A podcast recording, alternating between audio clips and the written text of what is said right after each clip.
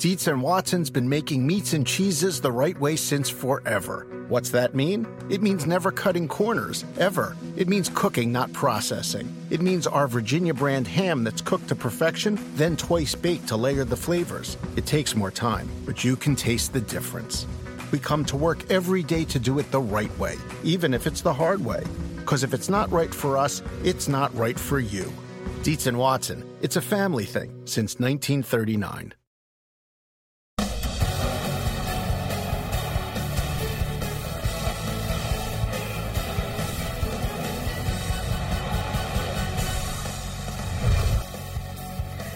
International Speedway, the next stop on NASCAR Cup Series schedule, and one mile concrete oval that is known for being unforgiving to some who have challenged it. And since 2000, the track has been guarded by Miles the Monster.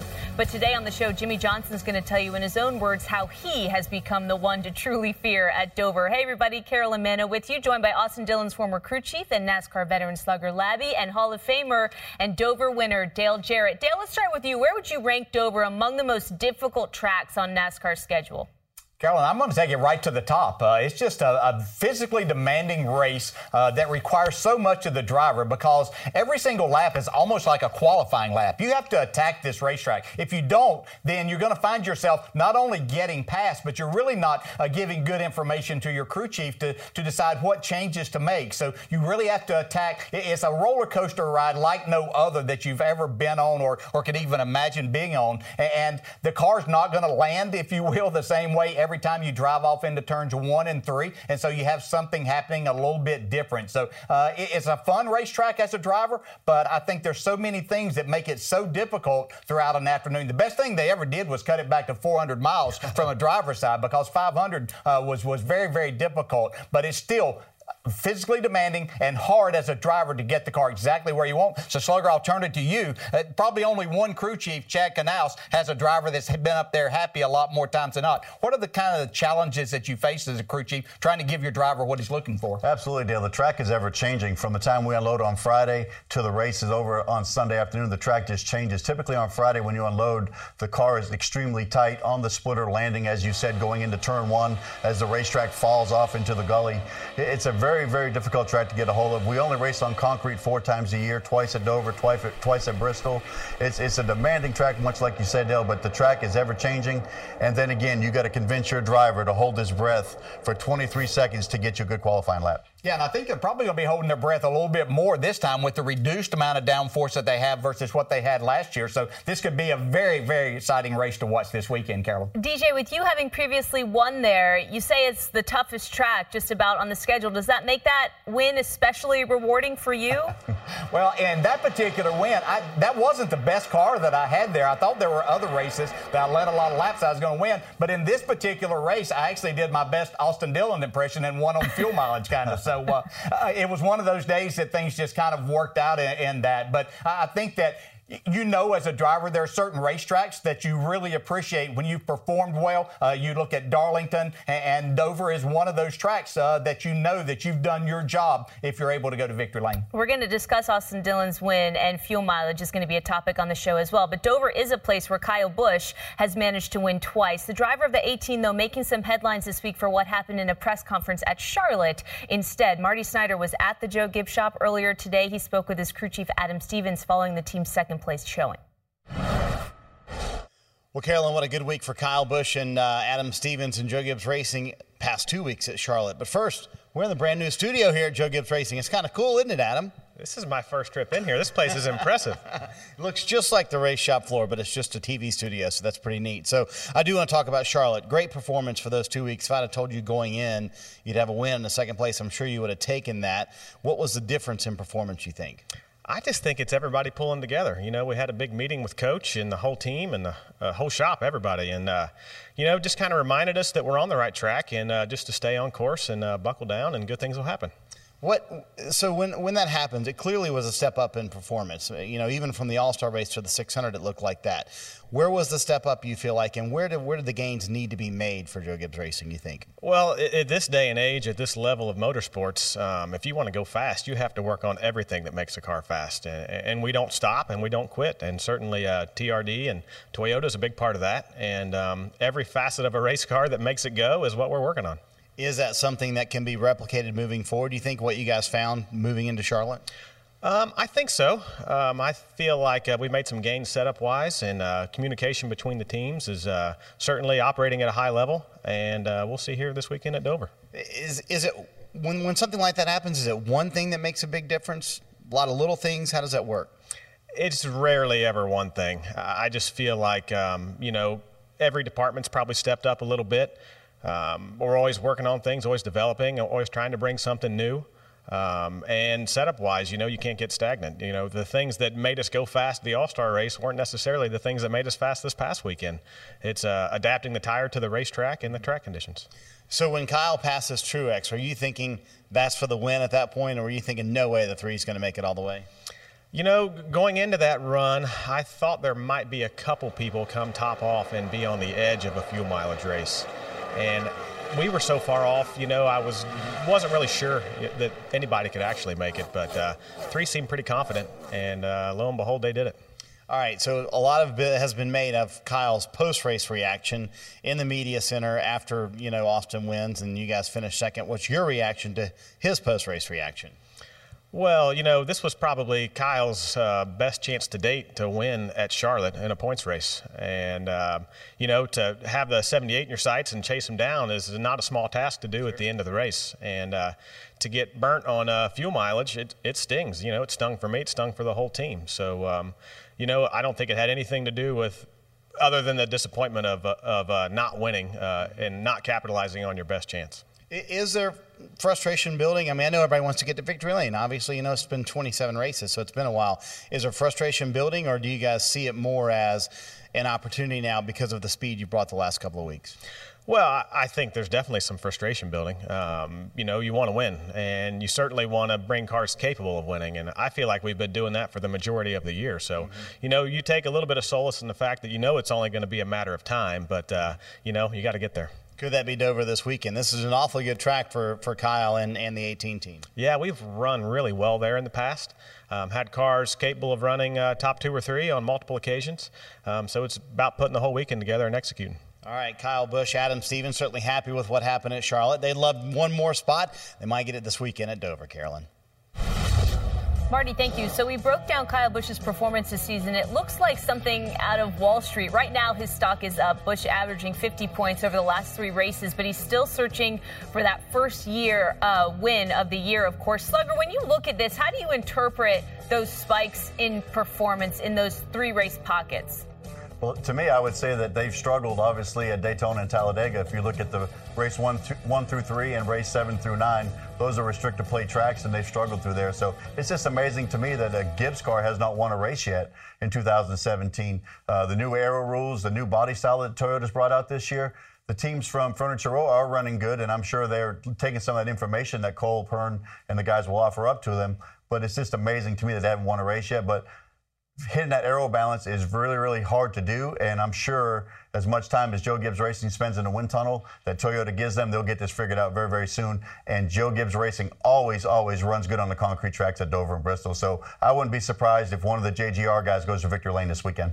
Yeah, you almost have these races now. You can't give up anything. I mean, it's almost you, you, don't have to have a perfect race, but you have to be pretty close. Kyle Busch has been the one, I think, uh, out of that organization that has had opportunities to put them to put them in victory lane to this point. I think there's some struggles they've had. I really believe that TRD brought some more under the hood this past weekend too at Charlotte, and that's certainly a driver's best friend when you can do that. It, it makes up for a lot of things that that you uh, may be suffering from uh, with a, a, race car that doesn't handle quite as well. So I'm interested to see. I know that last two weekends were good for Kyle Busch at Charlotte. He's really good at Dover. I think the lower downforce at Dover favors him because of the way that he drives a race car. Uh, Matt Kenseth always runs extremely well there. So we'll see what happens this weekend. But I really think they're making gains. And don't, you know, it's only been two years ago whenever we were talking in 2015, almost to this very point, that they were really struggling, didn't have things going. Kyle Busch came back. They turned things around. That Charlotte went on. Kyle Busch won the championship. So this is a team and an organization. They're so big, Slugger, that they have so many resources. They figure it out quicker than some others. Absolutely, Dale. You can't keep them down for long, that's for sure. And uh, one thing I understand, uh, three of the six Gibbs cars last week at Charlotte had a new spec chassis, and I believe all six Gibbs-related cars this weekend at Dover will have new chassis. Technology changes every day, and like I said, they will get back to where they need to be, and it's just hard work. In simplest terms, Slugger, what's the biggest difference with that new chassis? Well, it could be a lot of things. The aero department goes to work. The kinematics department goes to work. There's many things that goes into a different chassis. You have a lot of rules, and you have to work within those rules. But there are gains to be made. Uh, more so, outside the body, underbody as well, for sure. And it, it's just definitely, it takes a lot of work and effort. And uh, you spend a lot of time in the wind tunnel developing these new chassis, these new body builds. It's not just something you just decide to do. You got to prove it out because you only get one chance a weekend to race, Dale, and you got to make sure you bring your best stuff every weekend. So when we look at this, I know tires can also change that, that, that with the lower down force, Goodyear's changed a lot of tires along the way. So that obviously affects things that you do fewer sets of tires uh, in thinking from a crew chief standpoint. Could that come into play at Dover this weekend? Sure, absolutely. T- tire management is key. You only got really four sets to get you through happy hour. And, you know, go back to Charlotte. The three car ran 71 laps on a set of tires. Maybe Goodyear and NASCAR will say maybe, maybe that tire was just too rigid. Mm-hmm. We need to make something softer that falls off so these guys can't run 71 laps and stretch fuel out or simply go to a smaller fuel cell. So, DJ, just quickly, are you saying that you are going to need to see what JGR does in the afternoon? afternoon at Dover before you can really assess what kind of gains have actually been made? Yeah, that's exactly right, Carolyn, because a, a, racetrack, Charlotte Motor Speedway, is totally different during the day. But Dover, uh, even though it's concrete and doesn't heat up quite as much as what the asphalt does, uh, it will still be a change. And, and, I think race cars do different things during the day. And so if they've got things closer to figure it out, then we're going to see them perform at a high level this weekend. Otherwise, uh, it may be a situation that the nighttime and the cooler temperatures at night and a cooler track temps mask a little bit of their problem. But I really believe they're on an upward upward climb right now.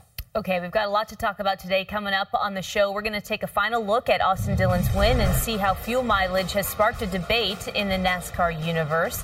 Chase Elliott's going to look to become the second first time winner in as many weeks. What chance does he actually have at pulling that off at a track like Dover? And we're going to look back on Kyle Larson's near miss at Dover just a year ago and how the way that he raced earned him respect in the garage.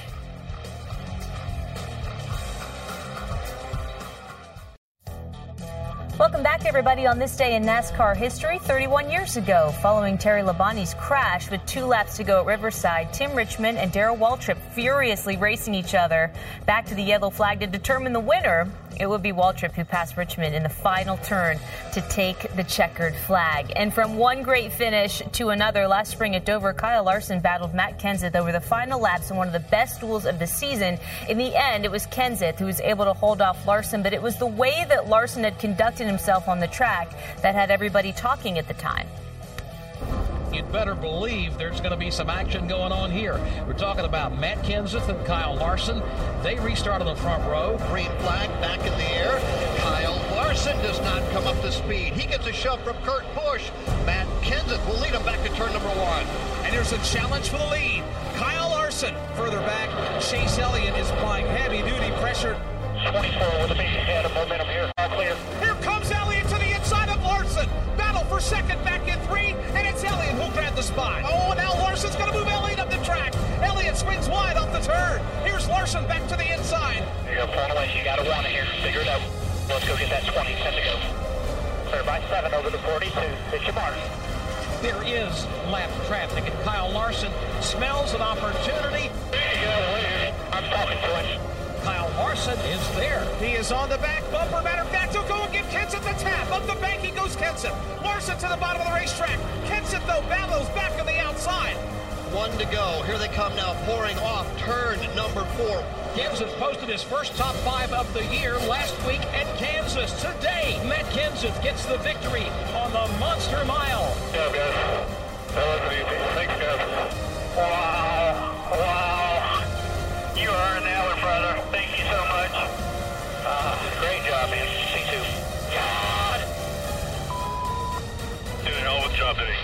Job.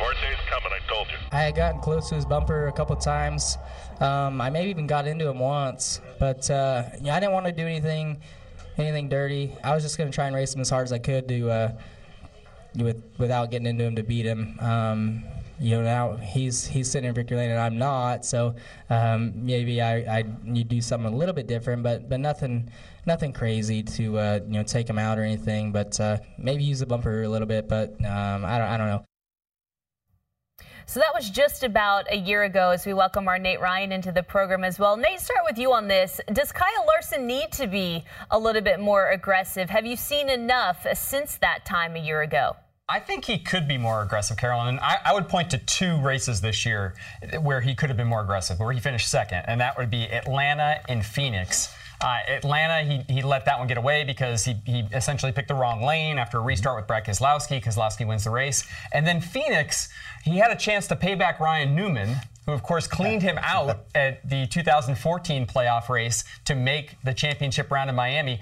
Uh, Larson had a shot at payback and elected not to choose to take it, DJ. And he has remained pretty steadfast that he doesn't have any regrets about racing this way. He said again recently he wouldn't do anything differently against Kenseth at Dover last year. But I think you know, if he wants to win more races, he's probably going to have to play a little bit rougher. Yeah, I, but I think also uh, the the fact that you could make a case for Kyle Larson is that uh, I think a lot of drivers go by the mantra that I'll race you the way that I want to be raced. And so if you're going to do that, you have to be re- ready to take it on the other side of that, and that could cost you a lot in the end if you go making people mad too much much. And I'll make a good example that you can be successful without having to wreck people. You can win races, and that would be with Jimmie Johnson, who has, I think, 82 wins and seven championships. And very seldom have we seen him really have to wreck someone. And, and anybody can go spin somebody out. And I understand there, you can be aggressive without doing that, just like Kyle Larson was talking about there. Dover's a tough place to try to get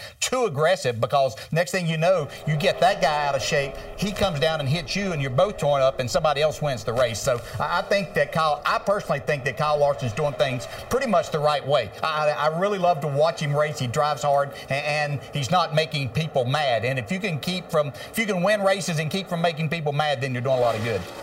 Well, for me, he finished second that day, but he won a lot he won a lot of respect from all the drivers and crew chiefs in the garage. Now, I've seen Kyle Larson race some dirt. He's really aggressive when the points aren't on the line. So that tells me he's a really smart racer that understands points and how they work. But like I said, I've seen him on the dirt and he gets after it. So Slugger, if you if you earn that base layer of respect, particularly as a young driver within that NASCAR community, how far does that go moving forward? Does that offer you the luxury of maybe being more aggressive down the line once you've established the fact that hey, for the most part, I'm going to try to be clean? Well, they, the drivers respect you more. They race you different in, in, traffic. They, they give you more room, more so than other drivers do. And it's just a, a, gentleman's agreement. You take care of me, I'll take care of you. And what he did at Andover definitely pays off dividends and is paying off this year. Kyle Larson has been simply phenomenal at every style track from Daytona to Martinsville to Charlotte. He's been really the guy everyone watches, and he's not afraid to run the bottom groove, the top groove, wherever there's speed, Kyle Larson will go find it. Yeah, and if you do that along the way, and sometimes you either do make a mistake or it is intentional, they have a hard time differentiating which that may be so that they're not quite as mad at you. Just to play devil's advocate, DJ, I mean, I understand that you want to garner a good reputation, particularly if you're a younger driver, but can you get a reputation for being too nice? For being too you know, I guess uh, uh, allowing Mark Martin. Yeah, exactly. like like you'll, you'll never take that that shot to, to go for a win. I, Guys yeah. they can rough, rough, you up because of it. That can certainly happen, and there have been drivers uh, through their careers that have gotten that. Uh, and I raced against some that you knew things that you could do there, but I don't think Kyle Larson has that. I think that they know that that if he's pushed too far, then then they might get a different Kyle Larson than what they really uh, expect in, in certain situations. But what I think they that drivers understand right now, he's going to race them extremely hard and, and get everything that he can. But I don't think that he's someone they think they can take advantage of at this point in time. Yeah, great, great question by Nate. Um, coming up, Austin Dillon and the three team playing the fuel strategy game to perfection at Charlotte. Some have questioned, though, the legitimacy of that victory. Our experts know a thing or two about this. They're going to give us our take on that next.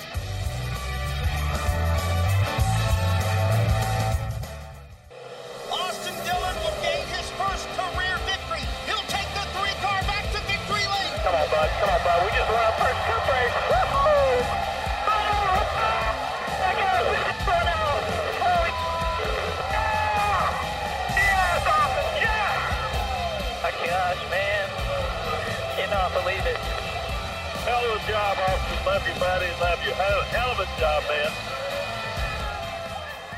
After one of the biggest weekends in a while, Richard Childress Racing welcoming close to 600 employees to the race shop yesterday to celebrate the success that they have had this season so far. Most recently, of course, with Austin Dillon's win at Charlotte. Catching up with Austin midweek, and he still hasn't run out of gas. A lot going on for you. You got to uh, do so many things since the win on Monday morning.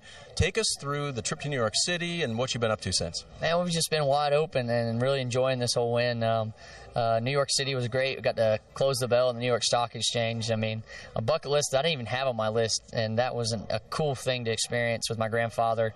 Uh, I got to do a little champagne toast with him and everybody at Coca Cola, and wow. Um, just been a, a, blast so far. Getting to see these guys today was probably my favorite part. Just seeing all the guys that I've grown up around and watched them put so much effort into these cars, and to just thank them and reward them with this trophy, it feels good. Let me go back to New York City for a minute. You ran into Sato, the Indy 500 winner, at the same time. Yeah, that was just fate right there. Um, we had stayed late for a dinner and uh, we're coming back to the airport and um, one of the guys with us was like i think that's takuma sato. And really? That'd be awesome to get a picture you know? And his, his, guy was like i think that's austin dillon.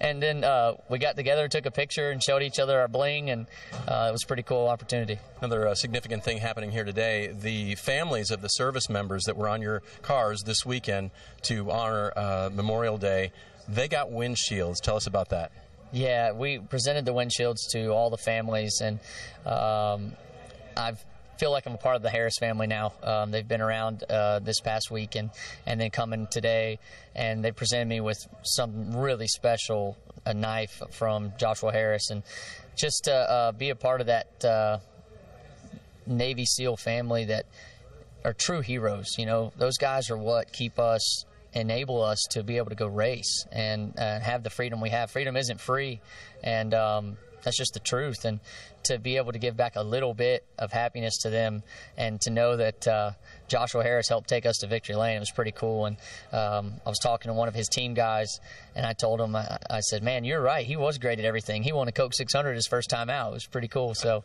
um, it was special, special weekend."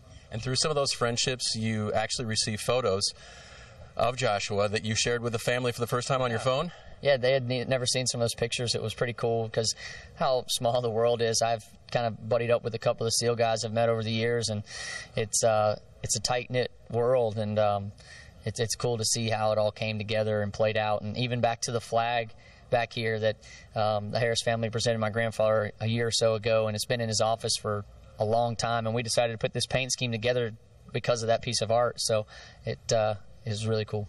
So where does it go from here? I imagine you'll invite them to a few more races and keep that relationship alive. Yeah, they're coming to a. They're some of them are based in Atlanta, so they'll be coming to Atlanta race, I think, and they uh, said they'll be coming to any race they can get to. So it's exciting to have them a part of this RCR family. They're from right here in Lexington, North Carolina, so I'm sure they'll be around the shop.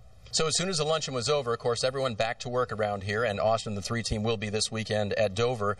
But you've got the win now, and you and Justin trying to build something toward the playoffs. How will Dover play out a little differently than it might have if you hadn't won? Um, you know, Dover's we're fighting for bonus points at this point for the chase, and that's what we're focused on is is trying to get more wins and bonus points. So. Dover's uh, been a good pat, pass track for me, and uh, I enjoy going there. Really feel like you can find speed moving around the track, and uh, it's going to be exciting. I know that a lot of pressure has been knocked off, but we still got a lot we need to do to accomplish. And the fact that uh, you made the switch over last week, and you're going forward now with a win showing up there. How much pep will be in your step? I mean, I think I'm still gliding right now. I don't even think I've hit the ground. So uh, when we get there, we'll start working on that step. And that, of course, brings us to you, Slugger. You were at that celebration. You parted ways with the organization only last Monday. So, just days before this big first career Cup Series win for Austin Dillon, you were his crew chief, and now you're not. What was going through your mind when he won? I was just overcome with joy. And uh, honestly, I got choked up up on the spotter stand. I was spotting for J.J. Yeley.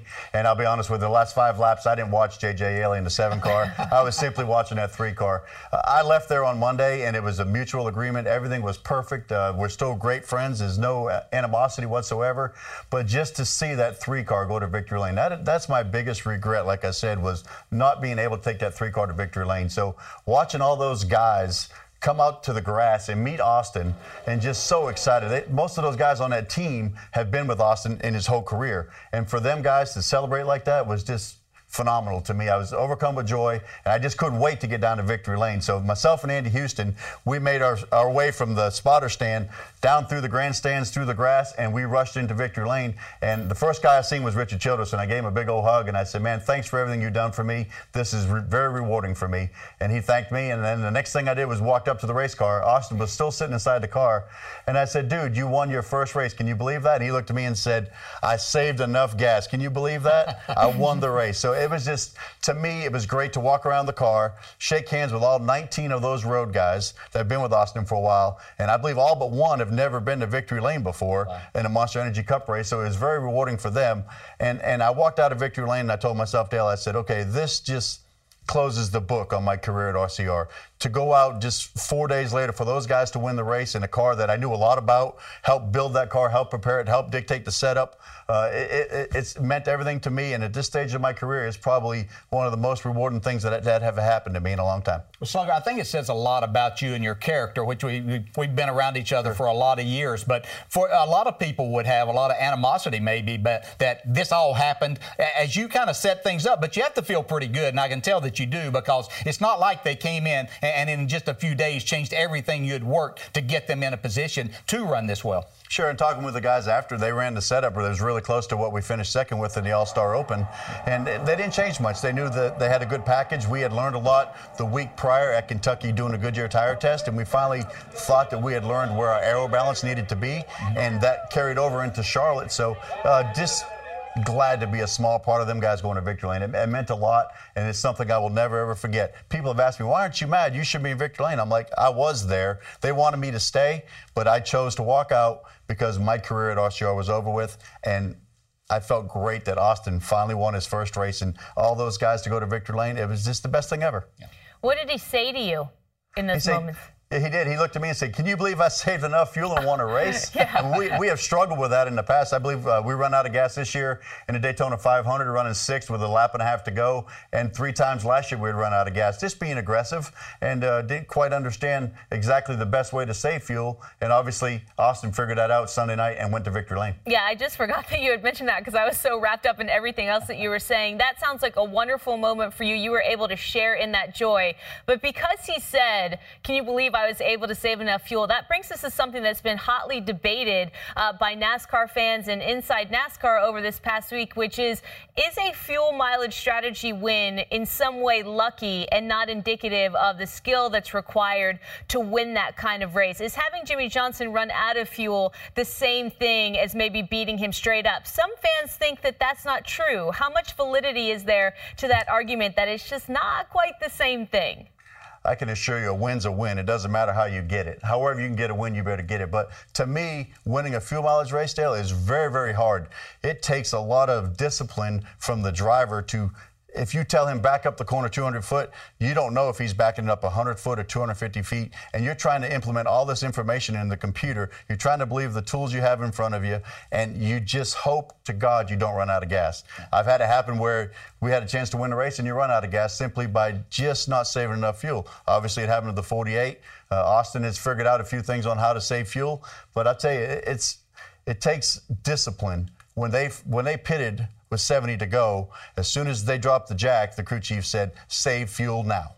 And from that time, they saved fuel majority of the whole run. Where Jimmie Johnson, he started saving fuel at lap 360, and that wasn't enough time. Yeah, and, and just as other drivers uh, try to make adjustments to their cars to, to win at the end of a race, uh, as you pointed out, they had to start in that fuel saving mode. Now, first off, let me say, and I hope that I'm not as red as I feel inside because it gets me very angry when people start talking about that drivers luck into races and things. I don't care. You have to put yourself in that position for that to even happen to begin with. You have to stay on the lead lap all night. You have to have a fast enough car to be able to save the fuel because if the car isn't handling good, then you really can't save the fuel. So there's a lot of things that go into it. And then the driver has to do so many different things behind the wheel to make all of this happen. So you, you really, it, it goes to the point, I can understand if fans of Jimmie Johnson were mad because he ran out of gas or Kyle Busch made a great run there at the end and he wasn't able to get his first points paying uh, win at Charlotte Motor Speedway or that looked like Martin Truex because he led the entire night didn't get his win. So if you're upset about that, that's one thing. But don't talk about somebody lucking in totally to a race because there's so many things that have to go into it. And they did their job of getting themselves in a position. Very few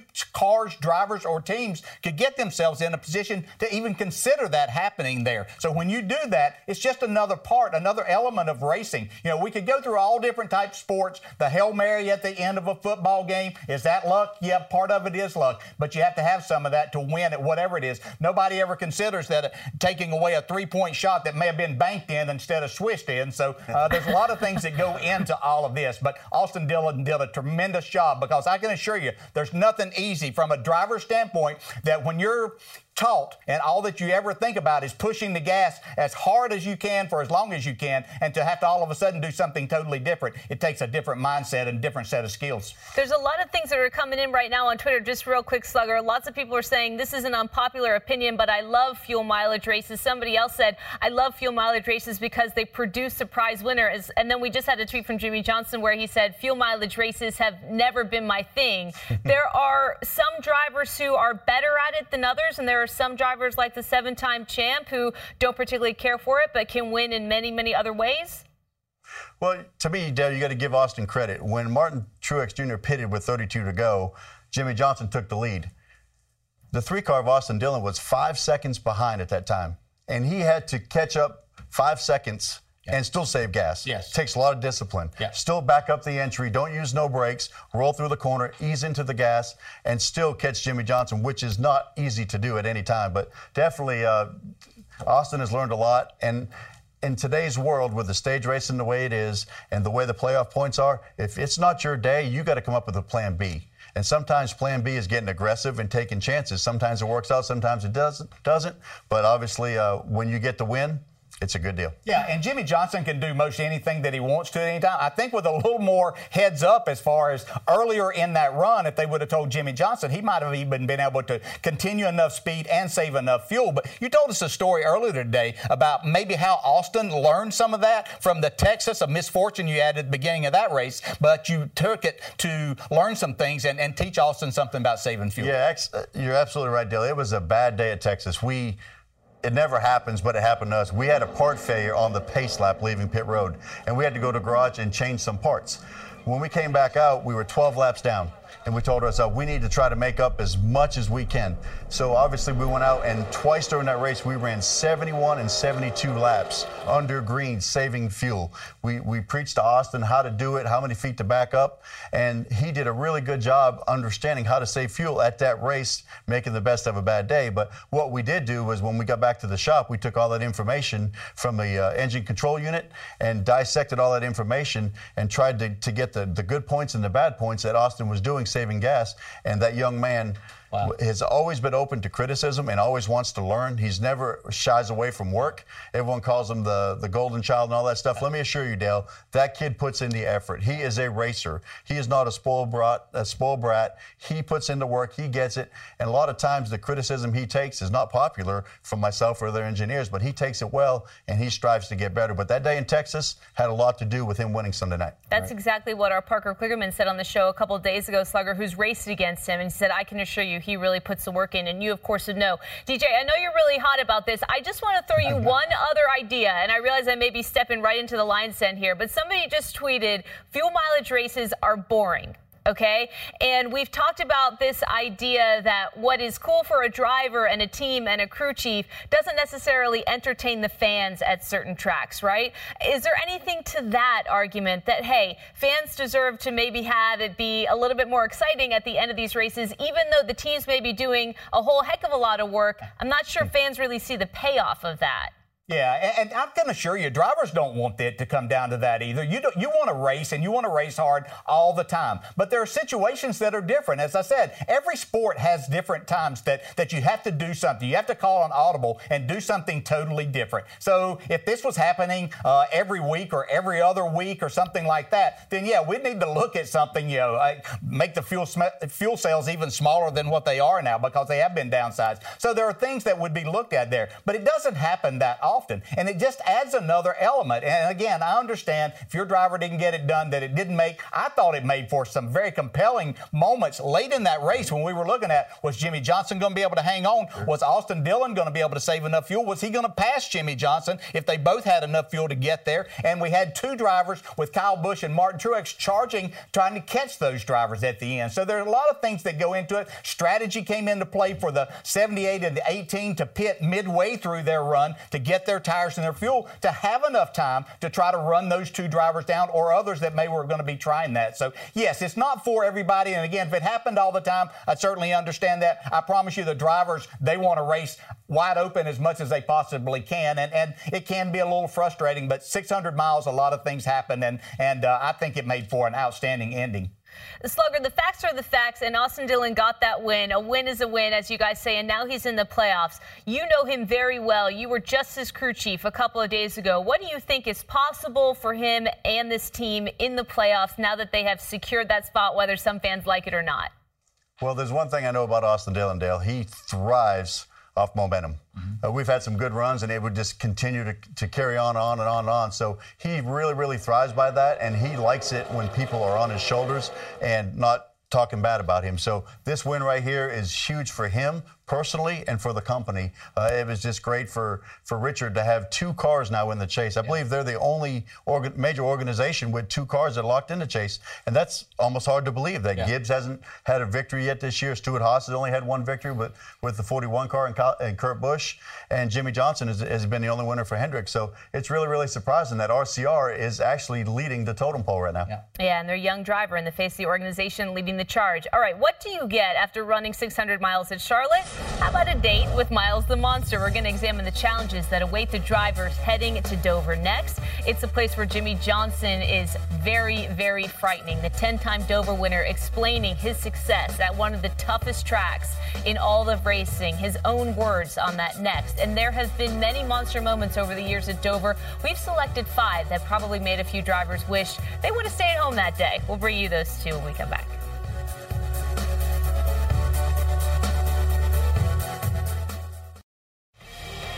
The Verizon IndyCar Series is right here on NBCSN. Next stop is Fort Worth, where a wild ride awaits at the new look Texas Motor Speedway. The Rain Guard Water Sealer 600. That's Saturday, June 10th, right here on NBCSN.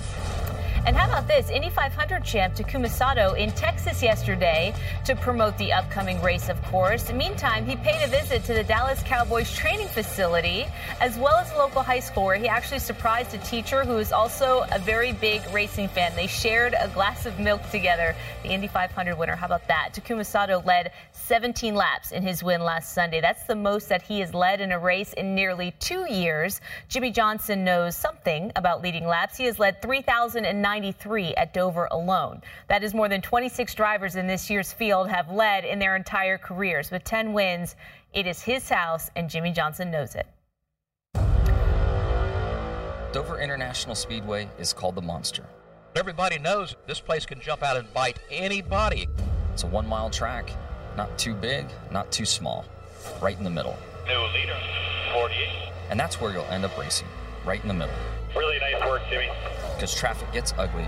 He gets into the back of Hamlin, and they will clip Kurt Busch. And pit road becomes panicked. Hold on, hold on, hold on. Stop, stop, stop. The Chassis Roach is stuck in the car. Too fast on pit road. Nothing would make me enjoy racing on this concrete. But if you slay the beast, make it 10 times, you find yourself right in the middle of a monster celebration. He is the monster master.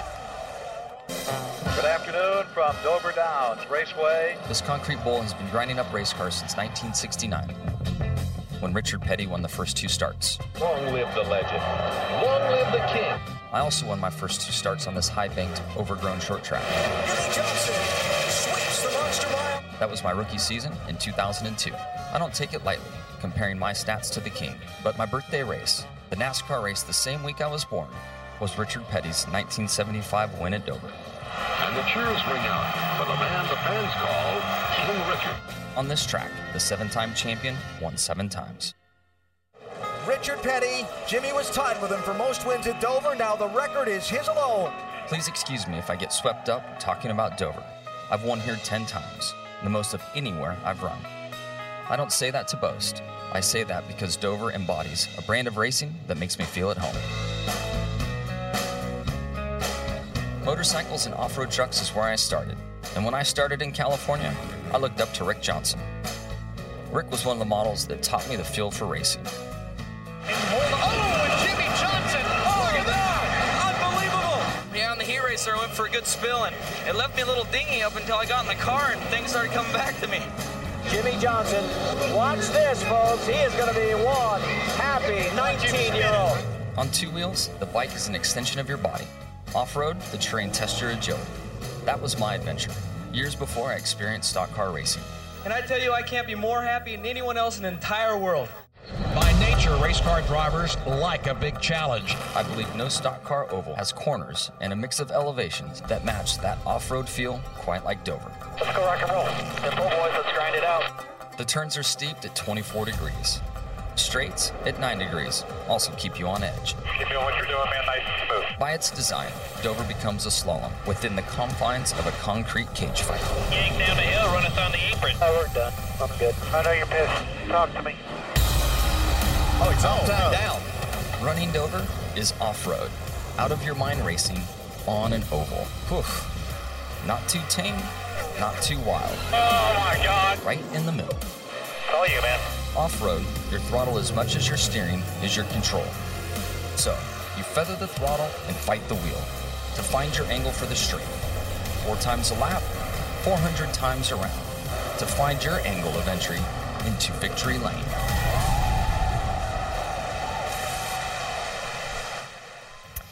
All right, so the question is, DJ, and this is something that was posed on NBCSports.com. Actually, Nate Ryan's going to be back with us in just a little bit. Given Jimmie Johnson's history at this track, are you taking Jimmie Johnson this weekend or the rest of the field? Oh my goodness! Uh, it'd be hard not to take Jimmie Johnson. I mean, eh, the, he was made for this racetrack, or it was made for him. Uh, all of the things that he said there are just so true. Go back to the opening of this show, and there were three words that I said that a driver has to do to be successful at this racetrack, or has to have, and you have to attack, and it's physically demanding, and that talks about Jimmie Johnson right there. He's ready and willing and able to attack this racetrack. And I think all of those things that he did growing up with the motorcycles, the off road racing, you get that feel as a driver. I never did any of that, but it sure feels like that the whole racetrack is falling out from underneath you as you enter the corner. So Jimmy understands what it's like to feel that landing, gets it in the right spot. He really knows how to attack, and he's in such good physical condition that at the end of 400 miles, he's probably a little bit more clear about what he wants to do, and that brings victories to him. And as a crew chief, I'll say everything. I agree with everything you said, but as a crew chief, he's in really good race cars too. Hendrick Motorsports brings some really good equipment to that track. Uh, Chad Knaus has a way with Jimmy. When he needs a little bit more out of Jimmy, he'll tell him a different lap time than what he ran. He'll tell him like the leaders are running three tenths faster. A little, I need a little more out of you, buddy. And Jimmy and Chad will have a nice little conference on the radio, uh, and Chad knows just enough to get Jimmy's blood pressure up to get a little more out of him when he needs it. So Chad does a really good job torquing Jimmy up at the right times and get a little more speed out of that car. All right, we're going to have more on Hendrick too in just a little bit, but a solid case made by all. Uh, DJ and Slugger both know what it's like to race at this track, of course. When we come back, we're going to have them really get into this and examine these tough challenges at this one mile beast of a speedway. That's next.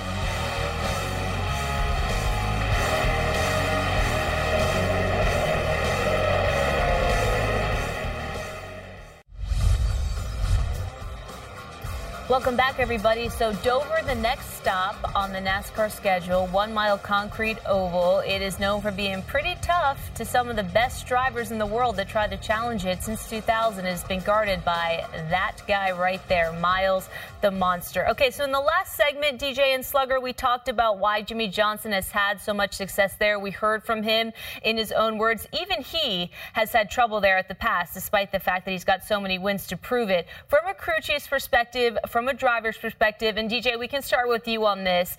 When it comes down to racing, what is it, where is it that this place is actually so tough?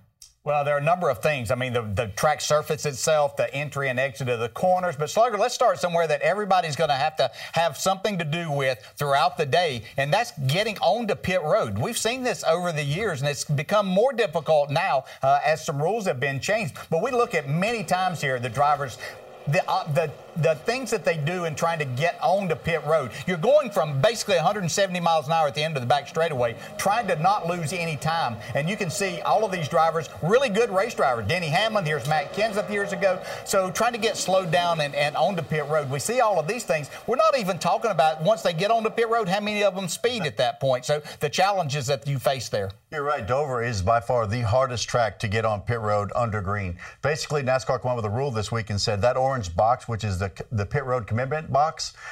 In the past, you used to have two tires either on or below it. Now, this week, effective for Dover, it's all four tires. We saw at Richmond how much trouble that was. I believe there was six penalties in that race, and it definitely made for a challenge. But what happens is the, the cars are running so fast as, you know, they start slowing down at the bridge getting into turn three, and they got all they can do to start slowing down. They start wheel hopping, downshifting, and it's definitely a challenge for them. But when they get to that orange box, they're running 35 miles an hour. That's pit road speed. So you've been out there running for, for 90 laps, and all of a sudden the crew chief says, okay, pit next time by. You have to have your act together just to get to the box. And once you get to the box, you got to tell yourself, hey, I got to run 35 miles an hour, which is hard to do, especially if you're all the way down in turn one side of pit road. Yeah, and as a driver there, so you were just talking about, you've been out there for a long time. Your, your brakes have started to fade a little bit, so you're trying to get that. You're trying to downshift. Your tires are worn out. So there are just so many things that work against you, but all that you can think about is getting there and making up any time that you possibly can. But the whole key there is don't cost yourself. You know, we saw everybody or a lot of people making mistakes right there,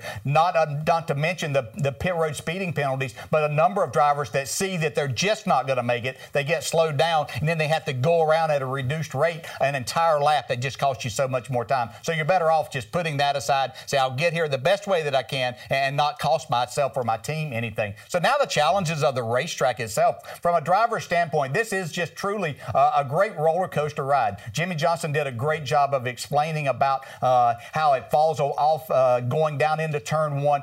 Again, you're running 170 miles per hour down into this corner, and the challenges that you face are, are the car pointing in the right direction right. and understanding if you're going to run a fast time and, and attack this racetrack almost like a qualifying lap, each lap, then you've got to really get down and be back to the throttle. But it's hard to make a car do that a lot of times. Absolutely. Going through the corners at Dover, the driver will be in and out of the gas two or three times just to get the front end to point. So what you see a lot, Dale, as the race goes on, you'll see drivers virtually start moving up the track. And why they do that for, there's a little more grip, but you don't have to use no brakes. And when you don't use no brakes, your car will definitely turn a lot better.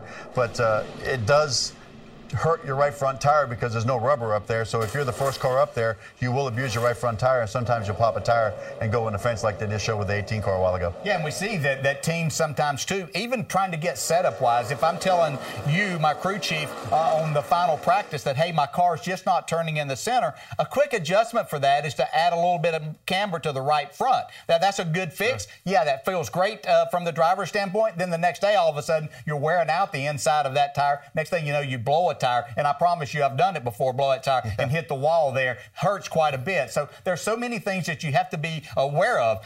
in attacking this racetrack and understanding what you have to do to, to get the speed out of it, uh, you bring in so many other things. So as a crew chief, then, when you hear a driver say, okay, I need this adjustment or something, or uh, do you even dare take air out of the right front tire to try to help situations? Well, typically you don't want to. It, it, definitely will help your car turn. But I think the big challenge this weekend at Dover will be the entry speed. With the reduced aero package that we have, mm-hmm. corner speeds have been up 15 miles an hour on entry. So I think the drivers are going to have a hard time carrying so much speed down in the hill and uh, getting loose in and then hitting the splitter and the car won't turn. They're going to have their hands full for a while till they get it figured out. But uh, Dover is definitely a unique track and it's a driver's track. Uh, if you don't want to be at Dover, you shouldn't go because you have, when you walk through that gate, you better want to be there because you're going to have to earn every penny. And I've been there in the past before, like you said, Dale, when it was 500 miles, uh, you would run, it seemed like for two hours, you look up and it was only lap 95. So yes. it definitely makes for a long day at Dover. uh, it, it's a track that can drive you nuts if your car's not handling very well because there's no place to hide. I mean, yeah. it, it, you're virtually in the way all the time, especially down the straightaways, and it gets very aggravating. And it goes back to the Kyle Larson thing. If people have respect for Kyle, they'll simply move out of the way because they know he's going to do that for them one day. Yeah, and one last thing is they it, there's four lanes that you can race in in the corners, and I think with this reduced amount uh, of downforce that we'll see them utilizing all of that. But the corner still narrows up quite a bit on exit of turn two and turn four, and so you have to get in a lane at that particular time. And if you're not careful, if you're down on the inside, somebody's coming hard on the outside. That's where we see a lot of accidents happen. So there's a lot going on up there, Carolyn. Slugger, I'm sure you've seen the fear in a young driver's eyes as they maybe attempt to tackle that for the first time. But Jimmie Johnson said in that last segment, I think he described the racing surface as something like a slalom course and a concrete cage match or something to that effect. It was poetic, really. But DJ, the actual racing surface itself, if a driver who hasn't won there, or even a driver who has won there, is going to try to master that, to tackle that, what is the key to the racing surface? I think the key, Carolyn, is something that I learned early on. Now, the concrete surface that's there now, uh, you never feel like that you really have your car down in or you have the grip that you want to really attack this place. But as I was in an Xfinity race and then it transferred over to the next day in the Cup race, I remember I was running fourth and Dick Trickle came by me like I was sitting still and I was running in the top five. But to see how hard he drove the car and how hard you had to drive to get the most out of it, that, that really opened my eyes. It's just how much you had to attack this racetrack. And so drivers, you have to do that. If, if your car feels good, you're probably running somewhere back around 20th or 25th because it can't ever feel good if you're making time. Well, as tough absolutely. as yeah, absolutely. Uh, as tough as it's going to be for the drivers, the fans, you could say, DJ and Slugger are in for a real treat this weekend. They always are when we come to this track. It is a triple header weekend of NASCAR at the Monster Mile. So here's your schedule. You can catch all the action over on FS1, and of course, it all culminates with that big Cup Series race that we've been talking about on Sunday. Coming up next, uh, we're going to change gears. We're going to hit the Xfinity Series here, including a very funny video from Junior Motorsports. That's on the way too when we come back.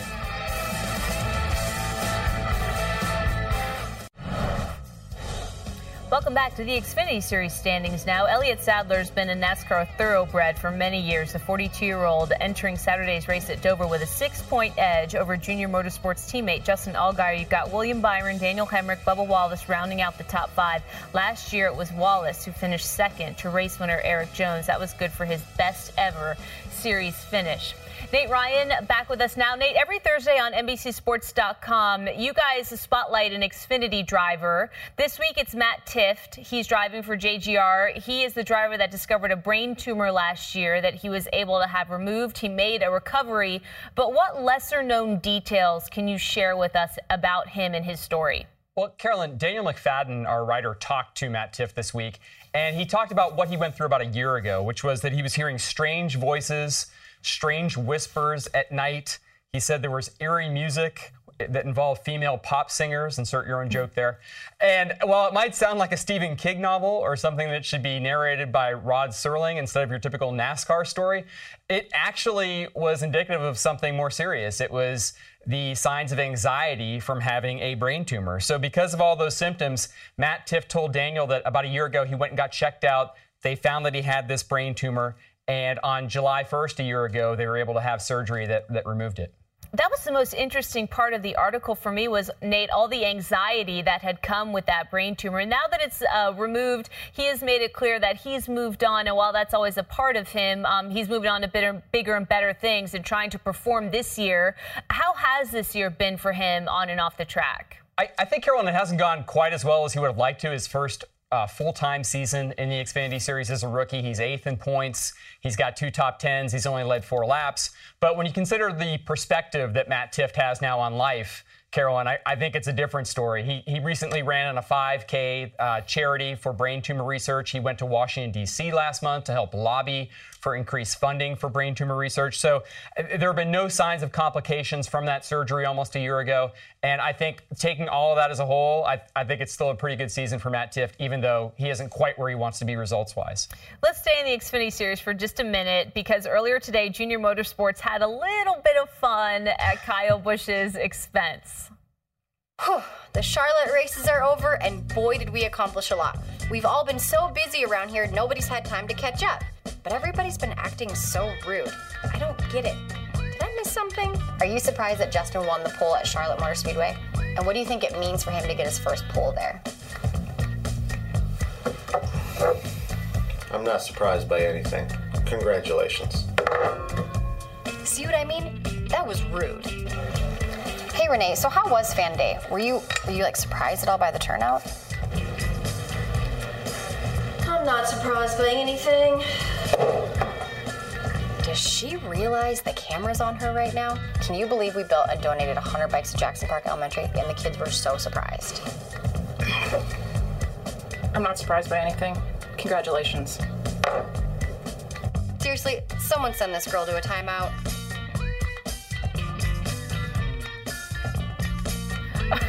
All right, Kyle Busch is nothing if not polarizing, okay? His reach goes just about everywhere. I've said just about everything I want to say on the topic. Nate, I'll let you respond. Well, I think this dovetails, Carolyn, with Dale Jr.'s irreverence on Twitter. Obviously, he's a co owner of Junior Motorsports. We saw him post that surreptitiously taken video of Kyle Busch stumbling on Twitter uh, this week. And I think that his Xfinity team kind of mimics that role that he likes to play on Twitter, being a little bit of a of a jokester. And uh, they do videos like this all the time at Junior Motorsports. And I think this is another example of them having fun. Yeah, it was a little bit of fun. All right, Nate, thank you very much. Uh, Dale Jr.'s Xfinity team looking like they're having a pretty fun time. What about on the Cup side, though? Dave Burns with the latest at Hendrick Motorsports when NASCAR America comes back. Seven time Cup champion Jimmie Johnson heading to Dover in search of his 11th career win at the Monster Mile. He is one of just five drivers in NASCAR history with at least 10 victories at a single track. And with more on the 48 and the rest of the Hendrick squad, we go to Dave Burns. You certainly can't argue with the success that Jimmie Johnson has had at Dover, but what's going to get him back to victory lane for the first time since 2015? Will it be outright speed or will it be strategy like they almost played right last week at Charlotte? His teammates, winless in 2017, certainly hope it's going to be the former, that old speed that Jimmy's had, because they can build on that. Recall that last week at Charlotte, Dale Earnhardt Jr. got a lift from his teammate. Greg Ives, his crew chief, told me that they indeed did use the same setup that Jimmie Johnson had, identical to start with, just so that they could get feedback from both drivers and then move the setup to Junior's liking from there. And he said gains were made. As we moved on to Dover, he said, Dover is no time to go away from what works. And he knows exactly what works because he was the engineer on the 48 team for several of those wins in Jimmy's past. So they're going to go a similar direction that Jimmy does once again. And he said that's nothing new. We usually start about what the 48 does. As for Keith Rodden and Kasey Kahne on the five team, Keith seemed to agree. He said, We're going to go just like Jimmy ran last year. Now, Jimmy didn't win, but he led 90 laps in the 48 car, a good place to start and Kahne could certainly use a lift after last week's mechanical failure at Charlotte. And the rookie Chase Elliott, well, he certainly is going to play off of that data, everything that he can get out of it, and maybe a little bit of history. Back in 2007, Casey Mears won the Coke 600, and then the next week, Martin Truex won at Dover. They were both first time winners. So, Chase will plan on being the second in a row two time winner in 2017, playing off of Austin Dillon's Coke 600 victory. As we welcome our analyst back into the program, DJ, with Chase Elliott looking for his first ever win at this particular track, but also with the fact that he does have those third place finishes at this track in both of his Cup Series starts, how likely do you think it is that he may just end up in victory lane at Dover on Sunday? Carolina, I think it's a, a, great opportunity for him and a great chance that that may happen, especially since he got all his bad luck out of the way in the first five months of this year. Because I'm not sure anybody has had worse luck than that young man. He has fast race cars. He's very talented. He showed last year that he adapted very well to a cup car at Dover, which is not easy to do. And I think that that could happen. Here in these next three weeks, I think is a very, very good chance that we won't be talking about Chase Elliott's first victory anymore when he might get that. And it could come as soon as this week. Some people adapt to Dover very quickly, and others don't. But Chase is one of those that that really feels. I feel like in watching him there that he understands how to attack this track. And I feel like DJ, whenever we bring up Chase Elliott's name these days, when we talk about winless drivers, we also bring up Ryan Blaney's name. And I, I think that he certainly will be in the mix this weekend. I will say one caveat here is that Ford actually has not won a race at Dover since 2011, which wow. surprised me when you consider the way Keselowski and Logano have run recently. But I still think Slugger. I think that Ryan Blaney could be in the mix. I mean, the Wood Brothers Racing team certainly has shown that they are very closely aligned with Penske, and we know how fast those cars run. Absolutely. The thing I like about the young drivers, and I say Chase Elliott, Ryan Blaney, and um, the 42 driver, they their demeanor is like no other. They, I mean, they have good parents and, they, and they've taught them the right way to talk to people. You never hear them getting excited. You never hear them having confrontations with other drivers. They just go on the racetrack and drive. And I'm sure that Dave Blaney has gotten after Ryan and Bill uh, has given Chase an awful lot of advice of how to act on and off the track. And obviously, you see it paying off for them guys. Yeah, so Chase still seeking that first career win. It can be elusive, as we've seen in the past. His teammate, though, Dale Earnhardt Jr., has won before, and he's already getting a taste, apparently, of how good retirement is going to eventually be. Jr. and his wife, Amy, able to jet set to Honduras this week before Dover. They had some family over there, so they made a trip, and they also made some new friends, it looks like, from the animal kingdom in the process. Way to go. If you can do it, do it. All right, coming up on NASCAR America, we are going to take a trip of our own. We're going to stay inside the United States, though, for this particular trip. We're going to Oregon. It's the home of a driver who defines the term longevity, and the state also the place where one Cup Series star cut his teeth on the way up the ladder.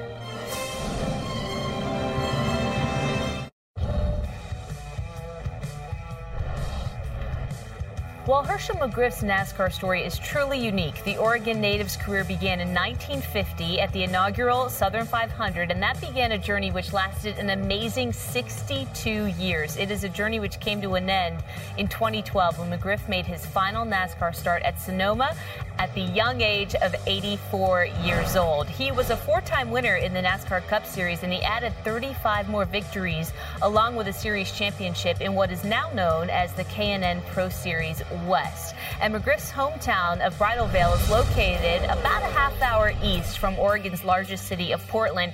And if you go just about 25 miles west of Portland, that is where you're going to find Sunset Speedway. This quarter mile dirt track has been exciting fans since 1986. Doug Walters, a local racer, owned Sunset Speedway from 2004 until his untimely death in 2008. But his son Greg has carried on the family legacy there. In fact, he won the race, which bears his father's name, the Doug Walters Classic, for seven consecutive years. And some of NASCAR's best have taken laps at the bullring. That includes our friend Greg Biffle. Here he is in the number 16, showcasing his skills on the Sunset Dirt in front of an absolutely packed house. A great shot there at sunset. Next week, we're going to continue our tour of 50 states and 50 shows. We are going to be making stops in Pennsylvania, Rhode Island, and also South Carolina. So make sure you're with us for that. Back next, though, we are going to Delaware. The Monster Mile has had its share of monster moments. We're going to take a look at the top five Dover crashes and what drivers we should be watching for this weekend.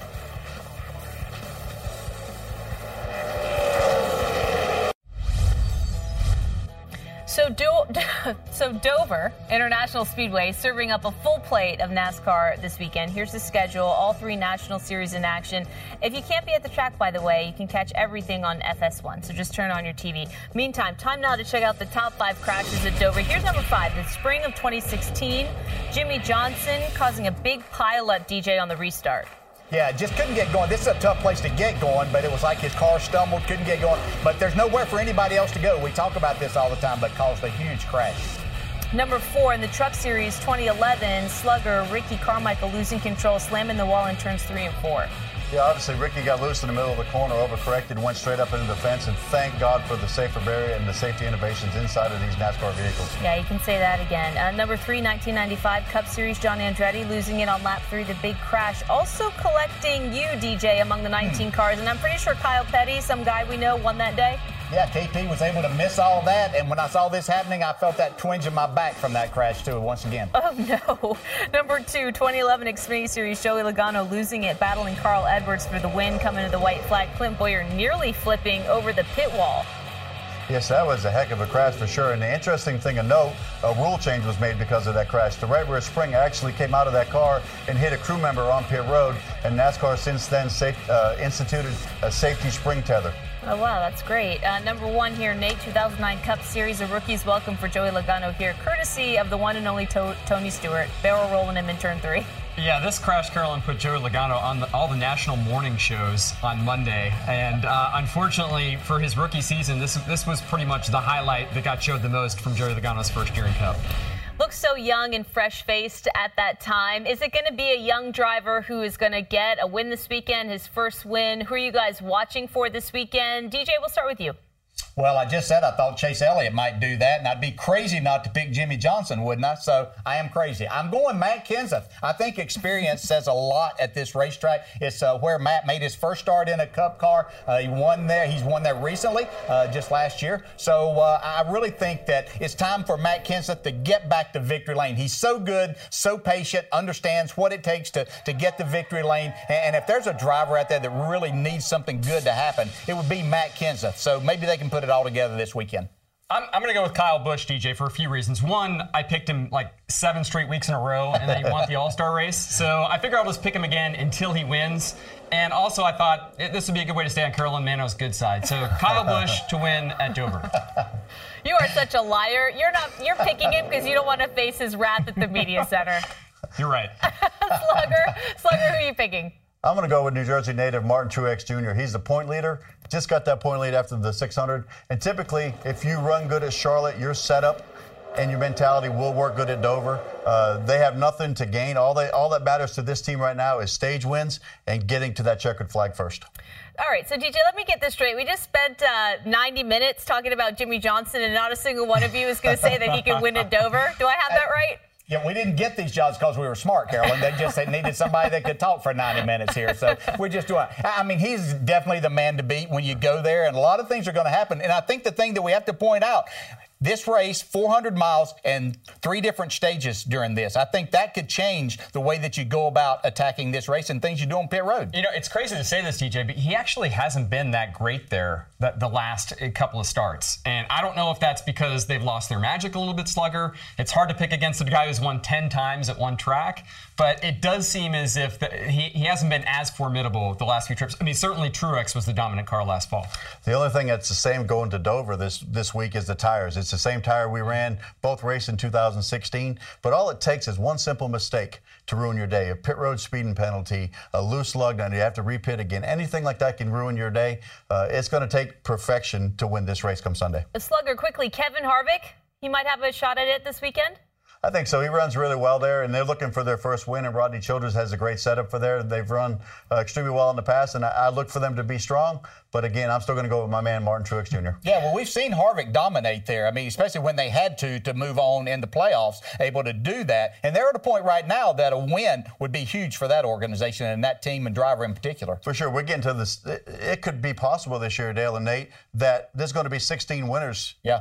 By the time we get to Richmond, right. so it's going to be really interesting when we get towards the end of the end of the season. All right. Well, I'm going to go ahead and watch the race from my couch this weekend. Nate, Godspeed as you go and hope for a Kyle Busch victory. Appreciate it. Let me know what happens in the media center. That's going to do it for today's NASCAR America. We're going to be back again on Monday at 5 p.m. Eastern. We'll see you then. For all the latest news, you can always go to NBCSports.com. Have a great weekend.